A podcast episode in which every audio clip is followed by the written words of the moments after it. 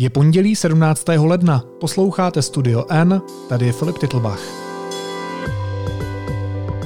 Dnes o tom, proč se část vědců nechává využívat dezinformátory.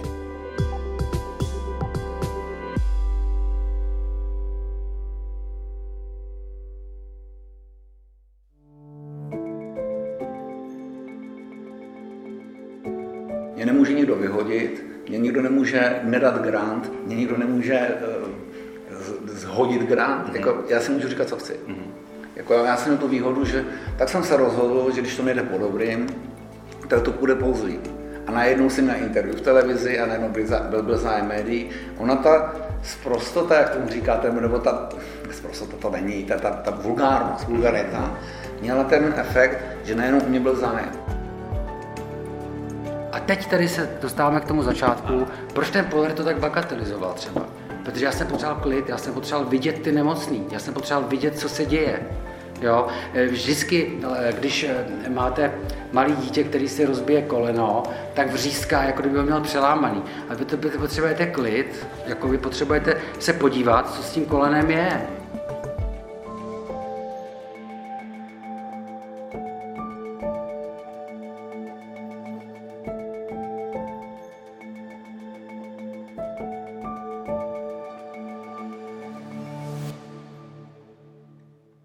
Příkop, kterým pandemie rozdělila Česko, se nevyhnul ani vědecké obci. Část lékařů, epidemiologů a dalších odborníků kritizuje oficiální stanoviska ke covidu nebo vládní opatření. Na tom by nebylo nic zvláštního. V ostře rozdělené společnosti mají ale kritické názory z úst odborníků obrovskou publicitu, zejména na dezinformačních platformách. Jejich protagonisté se někdy doslova přes noc stávají mediálními hvězdami s obrovským vlivem. Čelí ale samozřejmě o to tvrdší kritice svých kolegů a kolegyň. Pět odborníků stojících proti hlavnímu proudu souhlasilo s rozhovorem o tom, jak oni sami vnímají svou roli, názory a kritiku. Mluvil s nimi kolega Jan Moláček. Honzo, vítej. Ahoj. Ahoj. Koho jsi oslovil?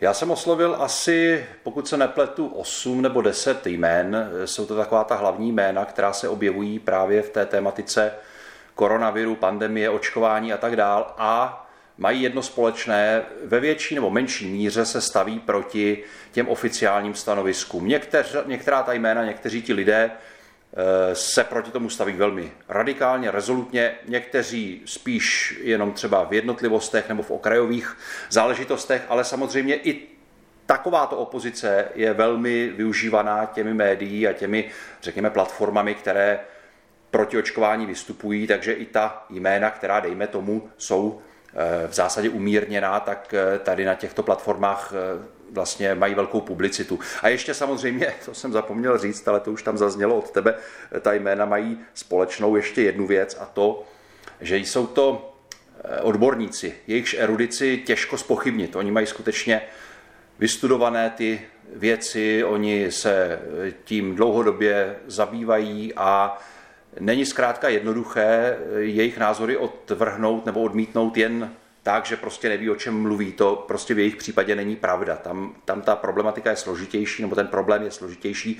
A mě to velmi vrtalo hlavou, velmi mě to zajímalo. Na tom projektu jsem nějakou dobu teda pracoval, ale ještě díl jsem o něm přemýšlel a jsem rád, že se povedl teda realizovat. A mohl by se jmenovat konkrétně, kdo, kdo je to, koho se rozhodl oslovit a kdo s tebou třeba mluvil a kdo naopak s tebou nechtěl mluvit o tom tématu? No já jsem byl velice rád, že vlastně ti lidé nebo, nebo ti odborníci, kteří řekl bych, jsou takovými těmi největšími hvězdami eh, té dezinformační scény, tak s tím rozhovorem souhlasili, přestože já jsem jim rozhodně dopředu nějak nelhal. Řekl jsem jim dopředu, že prostě budu mluvit o těch, kriti- o těch kontroverzních věcech, o těch momentech, kterými, a o těch jejich výrocích, kterými na sebe přivolali kritiku, takže já jsem v tomto hrál od začátku úplně otevřenou hru a přesto jsem byl tedy rád, že ta pětice, která nakonec se v tom textu objevila, to znamená epidemiolog eh, Jiří Beran, imunolog eh, Jiří Šinkora, imunoložka Zuzana Krátká, lékař Lukáš Polert a vakcinolog Jaroslav Turánek, tak s tím rozhovorem souhlasili. Já jsem oslovil, těch men bylo víc, já si už přesně nepamatuju, kdo byli ti další. Vím určitě, že mě odmítla doktorka Sonja Peková, což je taky poměrně známé jméno, ta s tím rozhovorem nesouhlasila. Eh, ti ostatní mě spíš jenom neodepsali na ten původní mail a já už jsem pak buď na ně neměl telefon, nebo jsem s nimi už dál nemluvil, takže je možné, že to třeba jenom nepřečetli nebo něco takového, nemůžu říct, že mě explicitně odmítli. Ty jsi říkal, že ti docela dlouho trvalo, než jsi přešel na to, nebo že jsi dost dlouho přemýšlel nad tím, jakým způsobem to vlastně zpracovat. Proč jsi rozhodl to téma uchopit z téhle strany? To znamená oslovit ty lidi, kteří jsou hvězdami té dezinformační scény, kteří jsou velmi viditelní a hrát s nimi tu otevřenou hru a prostě je konfrontovat eh, s tím, jak oni to vnímají. No tak já otevřenou hru hraju vždycky, takže to nebylo nějaké složité rozhodnutí, ale mě ten problém velice zajímal, protože mě vlastně nebylo jasné, jak je, zaprvé, jak je možné, že prostě odborníci mají na věc úplně jiný názor a zajímalo mě, jestli to tak skutečně je, nebo jestli je to jenom nějaké zkreslení. A samozřejmě odborníci nemají na odborné věci stejný názor všichni. To debata je naprosto něco normálního a různé názory jsou naprosto něco normálního i ve vědecké sféře a na vědeckém poli a, a prostě existují konference a různé platformy, kde si vědci vyměňují názory na odborná témata. Ta vědecká debata samozřejmě tímto způsobem probíhá, na tom není nic mimořádného, ale Tady docházelo k něčemu jinému, nebo dochází k něčemu jinému. Tady zaznívají tvrzení, a já teď neříkám, že ze strany vědců, ale ze strany různých dezinformačních médií, dezinformačních platform, která, která jsou velmi radikální, velmi tvrdá a podepřená autoritou skutečných vědců, skutečných odborníků. A mě zajímalo, do jaké míry ti lidé o tom vědí, o tom třeba vůbec vědí, nebo do jaké míry se to děje s, jim, s jejich souhlasem a jaké jsou jejich motivace, proč eh, něco takového dělají nebo, nebo něčemu takovému nebrání. To mě velmi dlouho vrtalo hlavou. Myslím si, že ten problém je velmi důležitý a že vlastně pandemie ho přinesla nebo odhalila, ono to asi bylo dřív i v jiných tématech, ale žádné z nich není takto obrovské a takto důležité a takto eh, sledované dlouho a, na, a vlastně intenzivně. Eh, takže si myslím, že je velice důležité tento fenomén pochopit, už proto, abychom dokázali veřejnou debatu nějakým způsobem e, civilizovat, aby, aby se v ní prostě aby, aby se v ní debatovalo způsobem eh, argument proti argumentu a ne nějaké tvrzení, výkřiky, eh, které eh, vlastně se opírají o nějakou vědeckou autoritu a přitom nejsou vůbec relevantní. On, ono, ono se samozřejmě nepodaří vyloučit. Ty dezinformační platformy jsou a budou, nikdo je nemůže zakázat, ale měli bychom mít aspoň jasno nebo jasněji v tom, kde tedy ta veřejná debata se odehrává, co má smysl sledovat, co nemá smysl sledovat. Samozřejmě i vědci možná pro řadu z nich bylo překvapivé, co třeba z jejich názorů dokáží některá média vytvořit. Takže, takže já to pokládám za takový začátek. Vlastně rozhodně si nemyslím, že by tím mým textem tahle ta věc byla vyřešená, nebo že by už nebylo dál na tom, co popisovat a co chápat, to v žádném případě. Spíš si myslím, že možná to byl jenom takový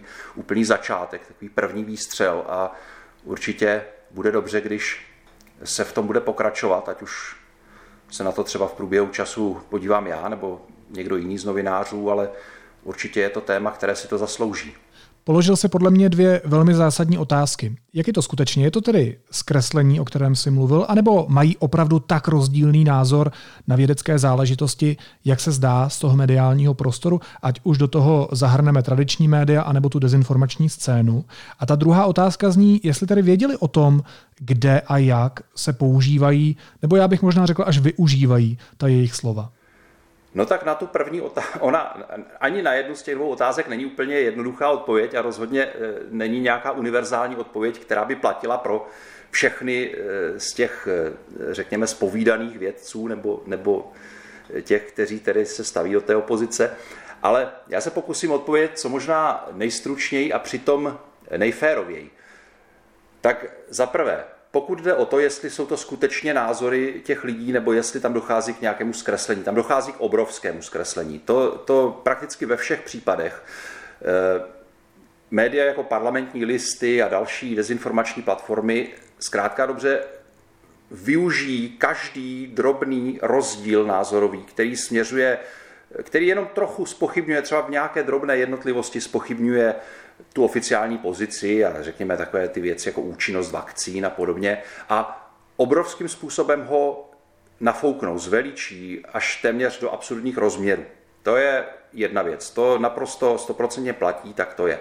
Ale zároveň platí i to, že ti odborníci skutečně v některých případech mají poměrně, eh, řekněme, hodně odlišné názory od eh, toho mainstreamu nebo od toho vědeckého koncenzu, který vlastně tak v rámci celé světové vědecké komunity se o těchto tématech ustálil.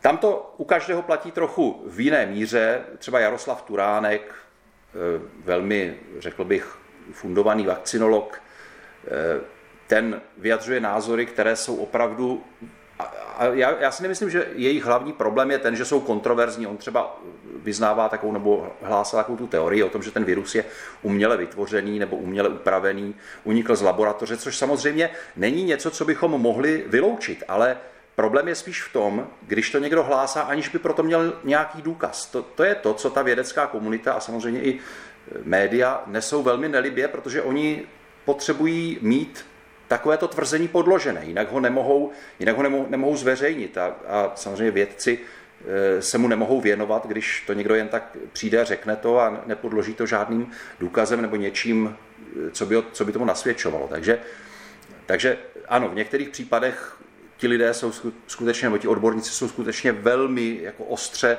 a velmi daleko od toho, od toho vědeckého koncenzu. U pana profesora Turánka k tomu přistupuje ještě řekl bych, taková celá konspirační škála názorů. On, to, to není jenom eh, koronavirus nebo pandemie, kde on eh, jako velmi vystupuje tady tímto způsobem, ale on v podstatě to samé si myslí, nebo ty konspirační teorie, jak si zastává i v oblastech, jako je migrace a, a Evropská unie a, a, tato velmi častá témata, kde, kde konspirátoři mají to pole působnosti svoje.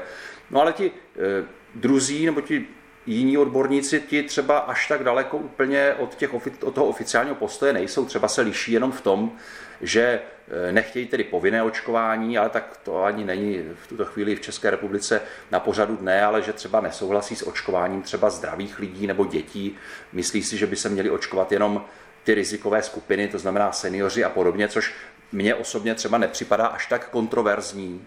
Nepřipadá mi to jako něco, z čeho by se musela dělat nějaká velká aféra, ale samozřejmě ty dezinformační zdroje to dokáží využít způsobem a dokáží ty lidi postavit proti sobě a ty názory postavit proti sobě takovým způsobem, že to jako velký rozdíl a vlastně jako nesměřitelný rozdíl, nesměřitelná propast vypadá.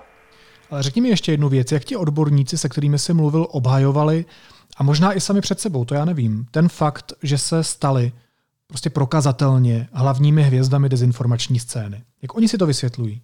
No to se trochu vlastně vracíme k té tvojí druhé otázce, té, té podotázce z té minulé otázky, kterou jsem nezodpověděl. Eh, oni, to je zajímavé, oni, já, já mám pocit, že vědecká komunita skutečně by potřebovala nějaké mediální školení.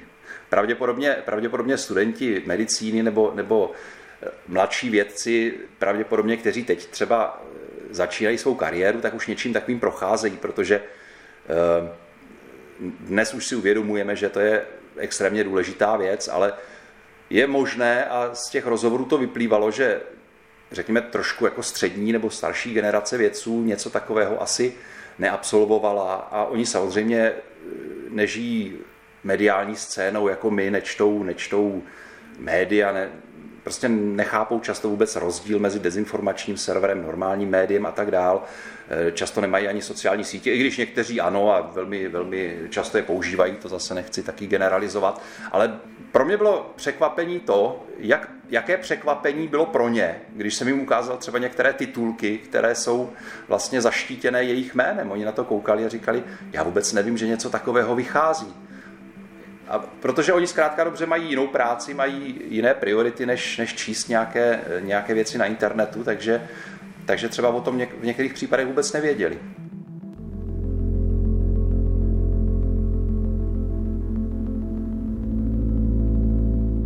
A jaké oni mají tak jako obecně názory na mediální scénu? Není to třeba tak, a to je moje nepotvrzená hypotéza, respektive moje otázka na tebe, že třeba úplně nedůvěřují těm tradičním médiím?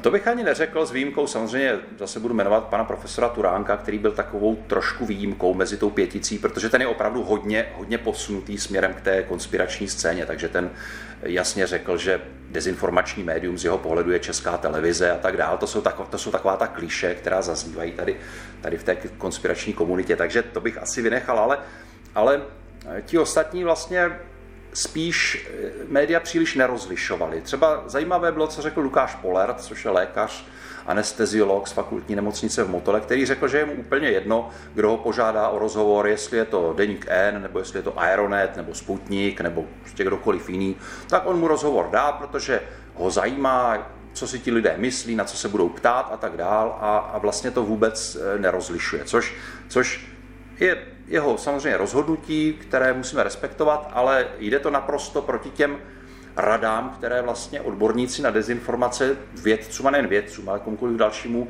dávají. Říkají, nelegitimizujte ty zdroje dezinformační tím, že s nimi budete spolupracovat. Samozřejmě nemůžete zabránit tomu, že oni si nepřečtou váš Facebook a nějaký váš status z nějakého vašeho statusu neudělají článek. To se konec konců stává i mně celkem běžně, že parlamentní listy nebo někdo jiný napíše, Moláček napsal na Facebooku a teď, teď je z toho článek. Tomu se samozřejmě zabránit nedá, ale jakmile už s těmi médií spolupracujete, tak eh, už vlastně jim tím dáváte určitou legitimitu. Jiní respondenti, třeba paní eh, imunoložka doktorka Krátká, říkala, že by ráda publikovala nebo spolupracovala se seriózními médií, ale tam údajně podle jejich slov nedostává prostor, tak jí nezbývá nic jiného, než spolupracovat eh, s těmi dezinformačními. Což je si myslím trošku jako záměna příčiny a následku, protože samozřejmě, když přijdete eh, do seriózního média a řeknete, že máte nějakou informaci nebo něco takového, tak to seriózní médium nemá žádný důvod vás nějak cenzurovat nebo, nebo tu informaci neuveřejnit. Ale každý novinář se na to podívá a řekne, eh, potřeboval bych to mít něčím podložené. A když ten člověk tu informaci nemá jak podložit, tak mu to ta seriózní redakce zkrátka dobře neuveřejní, neudělá s ním rozhovor, bude to ignorovat.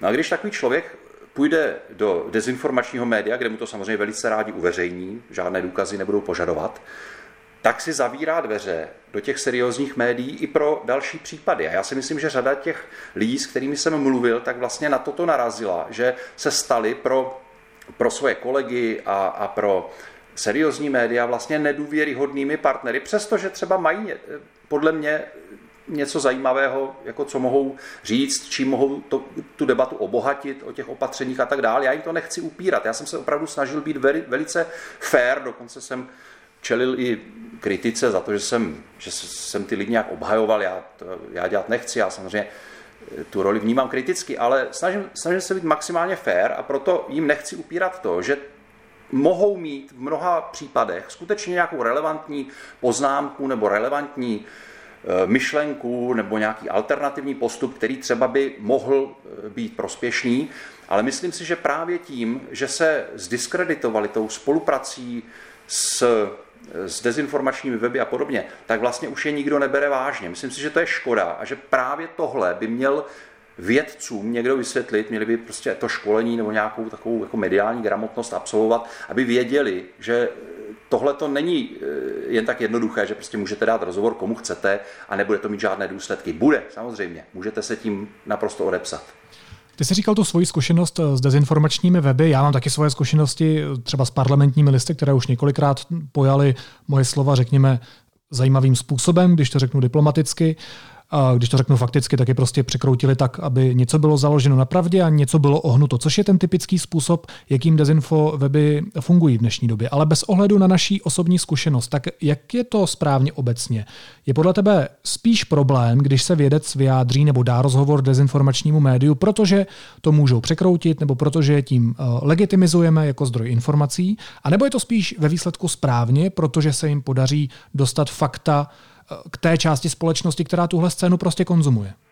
Já si myslím, že spolupracovat s jasnými dezinformačními zdroji, s jasnými dezinformačními platformami nelze, že to je legitimizace zkrátka dobře něčeho, co legitimizovat by nikdo soudný neměl.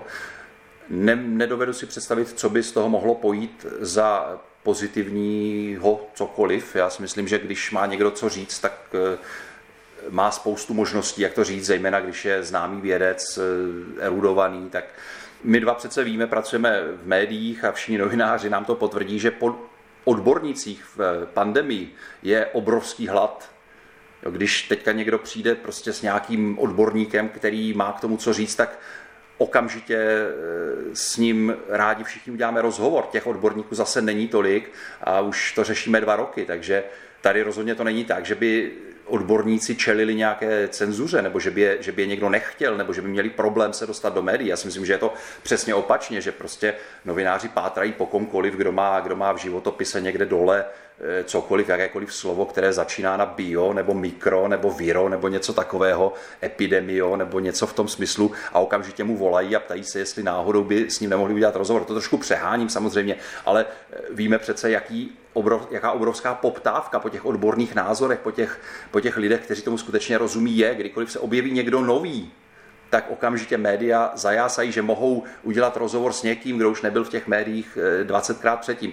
Takže já si myslím, že eh, ze strany vědců by roz, jako rozhodně není rozumné, eh, když se třeba jednou z nějakého důvodu, já to nedokážu posoudit, každý případ je, je jiný, ale když se neprosadí s něčím prostě v té veřejné diskuzi, média to nezajímá, tak to rozhodně neznamená, že by se měli urazit a začít spolupracovat s parlamentními listy, protože tím se odepíšou úplně. Já jsem se spíš ptal na ten problém ne z pohledu těch vědců, kteří se mají kde vyjadřovat, ale spíš z pohledu eh, těch konzumentů, těch eh, čtenářů. Eh, co říkáš tomu mému druhému argumentu, který jsem artikuloval v té předchozí otázce, že prostě skrze dezinfomédia dostaneš ty informace k těm, kteří tradiční média nečtou, protože jim prostě z podstaty nevěří. Tohle není argument? No já se přiznám, že úplně nevím, jak ten argument myslíš, protože pro mě dezinformační web nemůže publikovat informace. On je jako z podstaty nedůvěryhodný. To znamená, pokud mu někdo věří, tak jako ano, samozřejmě. Tím nechci říct, že by se v dezinformačním médiu nemohla objevit pravdivá věta nebo pravdivý článek. To se samozřejmě může, to se nejspíš docela často stává, ale ten kontext vlastně je vždycky takový, aby to dezinformační médium vytvořilo nějakou, nějaký, nějaký dojem nebo, nebo nějakou mlhu, která, která je jeho cílem. To znamená, vakcíny nefungují, oč, nemá smysl se očkovat. No, takže samozřejmě e, může být x pravdivých informací, které třeba jsou negativní, co se týče očkování. Může se objevit nějaký případ, kdy někdo po vakcíně třeba měl nějaký e, nepříjemný vedlejší následek a, a, a ta informace může být naprosto pravdivá. Ale když se objeví prostě v dezinformačním médiu, které, který tento narrativ, které tento narrativ vlastně jede e, jako výlučně, no tak je to informace nebo je to součást toho dezinformačního narrativu? Jo? To, to přece víme, že dezinformační média nepublikují pouze lži. Oni publikují mediální obsah, který je z části a poměrně z velké části založen na eh, pravdivých informacích, ale ten kontext a vlastně posunutí celého toho, eh, celého toho vyznění je takové, že eh, ten obrázek, který si ten čtenář udělá, pravdivý není. To znamená, já si myslím, že ta otázka vlastně nedává smysl. Ta, přes dezinformační média nelze k nikomu dostat pravdivé informace protože ty pravdivé informace vždycky budou součástí toho, toho posunutého vnímání světa. Já si myslím, že ta otázka dává smysl a ještě větší smysl dává tvoje odpověď. Tak to jsem rád, děkuji. Jak na ty, řekněme, tedy kontroverzní výroky odborníků, se kterými jsi mluvil, a na ten fakt, že šli, možná to říkám moc ostře, ale že šli na ruku té dezinformační scéně, jak na to reagovali jejich kolegové, experti a vědci? No tak samozřejmě ta vědecká komunita je rozdělená, podobně jako celá společnost. Ehm, je to příkop, který vlastně od sebe odděluje dva názory, které za normálních okolností by spolu normálně mohli diskutovat a pravděpodobně by zjistili, že třeba zase až tak úplně rozdělení být nemusí, ale to je přesně ten vliv dezinformačních médií a propagandy, která toto nedovolí, protože ta rozdělená společnost, ty rozdělené názory, vlastně ta nemožnost smysluplné veřejné diskuze je, je cíl, který se snaží, kterou se snaží dosáhnout. A to se jim v tomto případě daří. Mě tedy všichni ti odborníci, s kterými jsem mluvil, tak ujišťovali, že to zas tak hrozné není, že se s kolegy samozřejmě normálně baví, tak jedná se o vzdělané lidi, takže, takže asi si nebudeme představovat, že někde na nějaké konferenci nebo někde v rámci nemocnice po sobě hážou nějakými skumavkami nebo tak, to se asi, to se asi neděje, z toho bych je ne, nepodezíral, asi se, asi se jsou schopní normálně bavit, ale, ale samozřejmě to že, to, že někdo zaštiťuje, nebo třeba i nevědomky, nebo vědomky, eh, třeba to, že se lidé nenechávají očkovat, pak zbytečně umírají, no tak to samozřejmě eh, těm, těm kolegům, kteří naopak se snaží co nejvíce lidí zachránit, tak, tak to asi jako příjemné není. No. To je vlastně taková podotázka, na kterou se ptám, kterou jsem ještě nevyslovil, ale promítla se tedy podle tebe ta propast mezi vědci do zvládání té pandemie jako celku? Ten fakt, že jsme se každý upnuli na jiného vědce, šermovali jeho výroky, nedokázali vlastně jako poodstoupit a bavit se spolu o jejich renomé, o jejich motivaci, o tom faktu, proč se neschodnou, proč každý publikuje jinde a tak dál? Určitě, já si myslím, že tohle je dokonce jedna z hlavních příčin těch problémů, kterým čelíme, těm nesmyslným počtům obětí, které jsou mnohonásobně vyšší než v jiných zemích, než, než v západních zemích, než v Německu, v Rakousku a, a podobně. E, myslím si, že ta atmosféra, kterou právě vytváří, tady uměle vytváří propaganda a dezinformační zdroje, vlastně vytváří takovou Eh, takový dojem, že vlastně není komu věřit, nebo, nebo že, že si každý může vybrat, že to je, že to je na, na každém, že není žádný konsenzus, že zkrátka dobře ani ti vědci se mezi sebou nedohodnou, tak to samozřejmě vede k tomu, že společnost a, zejména ta její část, která třeba ty krit, informace neumí úplně kriticky vyhodnotit, tak nevěří ničemu, nevěří nikomu, ne, nejde se očkovat, nevěří těm opatřením vládním a tak dále. Já neříkám, že ta vládní opatření byla ve všech případech geniální a že na nich není co kritizovat. To samozřejmě je a taky jsme to dělali v deníku N a dělají to všechna média a to je normální, to se děje ve všech zemích.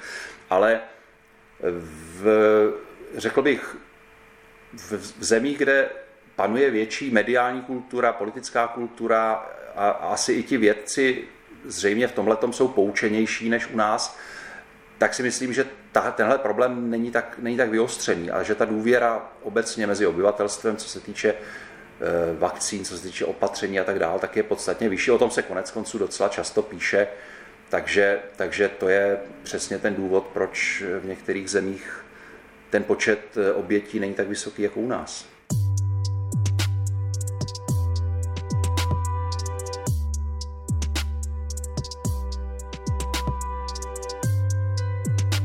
Ještě Honzo, poslední otázka, která spíš míří na nějaký vedlejší důsledek. Eh, jak tohle pomohlo dezinformačním médiím jako takovým? Nakopla ta pandemie jejich dosah? Já si myslím, že pro ně to byl úplný dárek z nebes, protože oni potřebují nějaké téma, které potenciálně velmi silně rozděluje společnost. Samozřejmě tohle to je eh, úplně téma, který, které by si ani sami nedokázali představit a vymyslet a přát, kdyby eh, k němu nedošlo. Samozřejmě měli jsme tady migrační krizi, měli jsme tady další věci, takové ty, řekněme, v vozovkách menší témata, jako vrbětice a tak dál.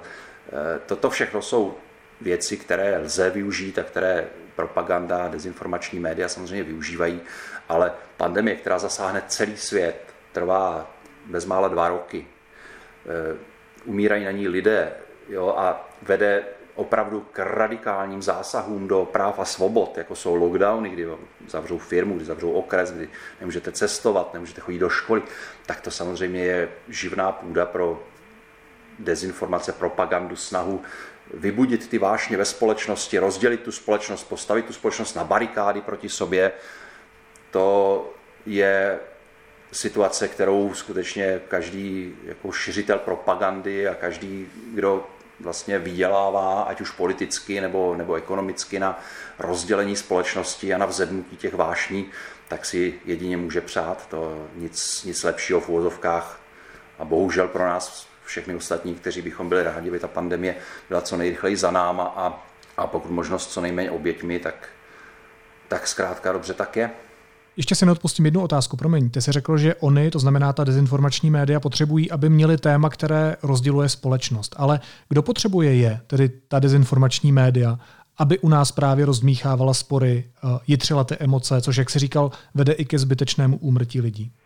No, tak samozřejmě, že dezinformační média jsou různého typu a stojí za nimi různé zájmy. Některá jsou čistě jenom ekonomicky motivovaná, prostě někdo vydělává peníze na tom, že pár lidí, pár desítek tisíc lidí třeba čte články na jeho webu, ale dezinfo- za dezinformacemi samozřejmě stojí i e, režimy, jako je ruský, jako je čínský, kteří se snaží, které se snaží samozřejmě tu nějaký konsenzus v těch západních liberálních demokraciích rozvrátit a tohle je naprosto voda na jejich mlín. Ještě taková osobní otázka na úplný závěr. Je to třetí závěrečná otázka tohoto rozhovoru. Když jsem mluvil s těmi vědci, oni se nebojí, že kvůli nim někdo umře. Oni nemají obavy z toho, oni, oni nemají špatné svědomí kvůli tomu. No je to zase otázka, na kterou zazněl, já jsem, se, já, já, jsem, já jsem ji položil samozřejmě, položil jsem ji všem, zazněly různé odpovědi, není to, nedá se to vyřídit, ne, nedá se to smést ze stolu nějakou jednou univerzální odpovědí. Vlastně někteří z nich řekli, eh, naš, naše zodpovědnost je přinášet pravdivé informace, jestli si někdo nechá očkovat nebo nenechá, to je každého věc, to je rozhodnutí, za které já žádnou odpovědnost necítím. Někteří byli méně takový smíření s tímto a třeba profesor Beran eh, mě říkal, že odepisuje každý den na 200 mailů, kde se, mu, kde, kde se ho lidé samozřejmě ptají, protože to je známý odborník, tak mu líčí svoje nějaké životní, prostě svou životní situaci a ptají se, jestli se mají nechat očkovat a on, on mě říkal, že všem, eh, kdo jsou třeba starší a asi mu píší hlavně starší lidé, tak, tak všem vlastně píše, odepisuje na ty maily, tráví tím spoustu času denně a odepisuje jim, aby se nechali očkovat. A dokonce mi eh, říkal, že se mu občas stává, že někdo se s ním kvůli tomu, řekněme v fotovkách, jako rozkmotří nebo, nebo, nebo mu vynadá, protože se na něho obrátil právě jako na nějakého odborníka, od kterého čekal tedy potvrzení toho svého názoru, že se očkovat nemá, tak eh, se mu to nelíbí, když, když, když, mu, když mu profesor Beran řekne, že má, takže, takže eh, že i to se mu stává, tak je to, je to i ta, ta otázka zodpovědnosti asi eh, není úplně jednoduchá, každý se s tím musí eh, nějak vyrovnat. Eh, je to, je to, je to věc, která třeba mě taky hodně, hodně ležela na, na srdci, nebo hodně, jsem, hodně mě zajímala, hodně, hodně jsem se chtěl na ní zeptat, protože já si myslím, že takových lidí, kteří se jenom na základě třeba titulků ani nemusí číst celý článek, jako rozhodnou nebo utvrdí v rozhodnutí neočkovat se a pak můžou dopadnout špatně, musí být poměrně hodně říká reportér a komentátor deníku N. Honza Moláček. Honzo, moc ti děkuju a měj se moc hezky. Ahoj. Hezký den. Následuje krátká reklamní pauza. Za 15 sekund jsme zpátky. Chcete investovat do nemovitostí, ale nemáte na účtě miliony? Vyzkoušejte Investown, který používá už 30 tisíc spokojených klientů. Investown je bezpečné investování do nemovitostí pro každého a už od pětistovky. A teď už jsou na řadě zprávy, které by vás dneska neměly minout. Prezident Miloš Zeman se chce k zahraniční politice potkávat už jenom s premiérem. Předsedkyně sněmovny tématu podle něj vůbec nerozumí. Výhrady má i k ministru zahraničí. Premiér Petr Fiala řekl deníku N, že jako předseda vlády, který zodpovídá za zahraniční politiku, bude kroky koordinovat se všemi klíčovými ústavními činiteli. Začínají platit nová opatření proti šíření koronaviru. Ode dneška se budou dvakrát týdně testovat zaměstnanci ve firmách. Měla by se změnit i pravidla karantény po rizikovém kontaktu s nakaženým COVID-19. Za včerejším kybernetickým útokem na ukrajinské úřady, včetně ministerstev vnitra či zahraničí, stojí podle Rady národní bezpečnosti Ukrajiny běloruské tajné služby a ruští hekři. Experti soudí, že může následovat útok na infrastrukturu, včetně elektráren. Soudci zamítli poslední odvolání tenisové hvězdy Novaka Djokoviče, aby zůstal v Austrálii. Vláda mu tento měsíc už dvakrát zrušila výzum s odkazem na to, že není očkovaný proti covidu a ohrožuje veřejné zdraví. A prezident Miloš Zeman příští úterý jmenuje sedm nových soudců, a to na návrh bývalé ministrině spravedlnosti Marie Benešové. Ta deníku N potvrdila, že kvůli návrhu jezdila opakovaně na hrad za kancléřem Vratislavem Minářem. A na závěr ještě jízlivá poznámka. Poslechněte si přestřelku mezi bývalou ministriní financí Alenou Šilerovou a novou ministriní obrany Janou Černochovou. Paní ministrině Černoková se mě ptala, jak jsem hlasovala, tak já jsem si to mezi tím ověřila, protože chápete, že nemůžu za čtyři roky si všechno hlasování pamatovat, ale ta významná si pamatuji. Takže já jsem nehlasovala, protože nehlasoval nikdo z členů vlády. To bylo i v části pro informaci. Děkuji. Paní poslankyně Šilerová, i když něco máte na vládě v C a je to tam mlčky projednáno, tak o tom hlasujete. A hlasujete pro, samozřejmě. Přečtěte si jednací řád a jestli jste čtyři roky si myslela, že o něčem nehlasujete, tak je to ještě horší, než si myslíme teďka my všichni. Ruku zvedla, ale nehlasovala. Naslyšenou zítra.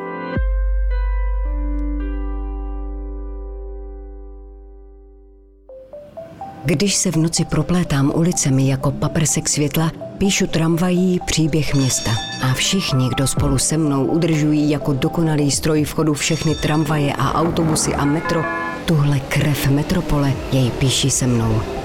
Společně vozíme všechny tam, kde mají být. Společně udržujeme město živé.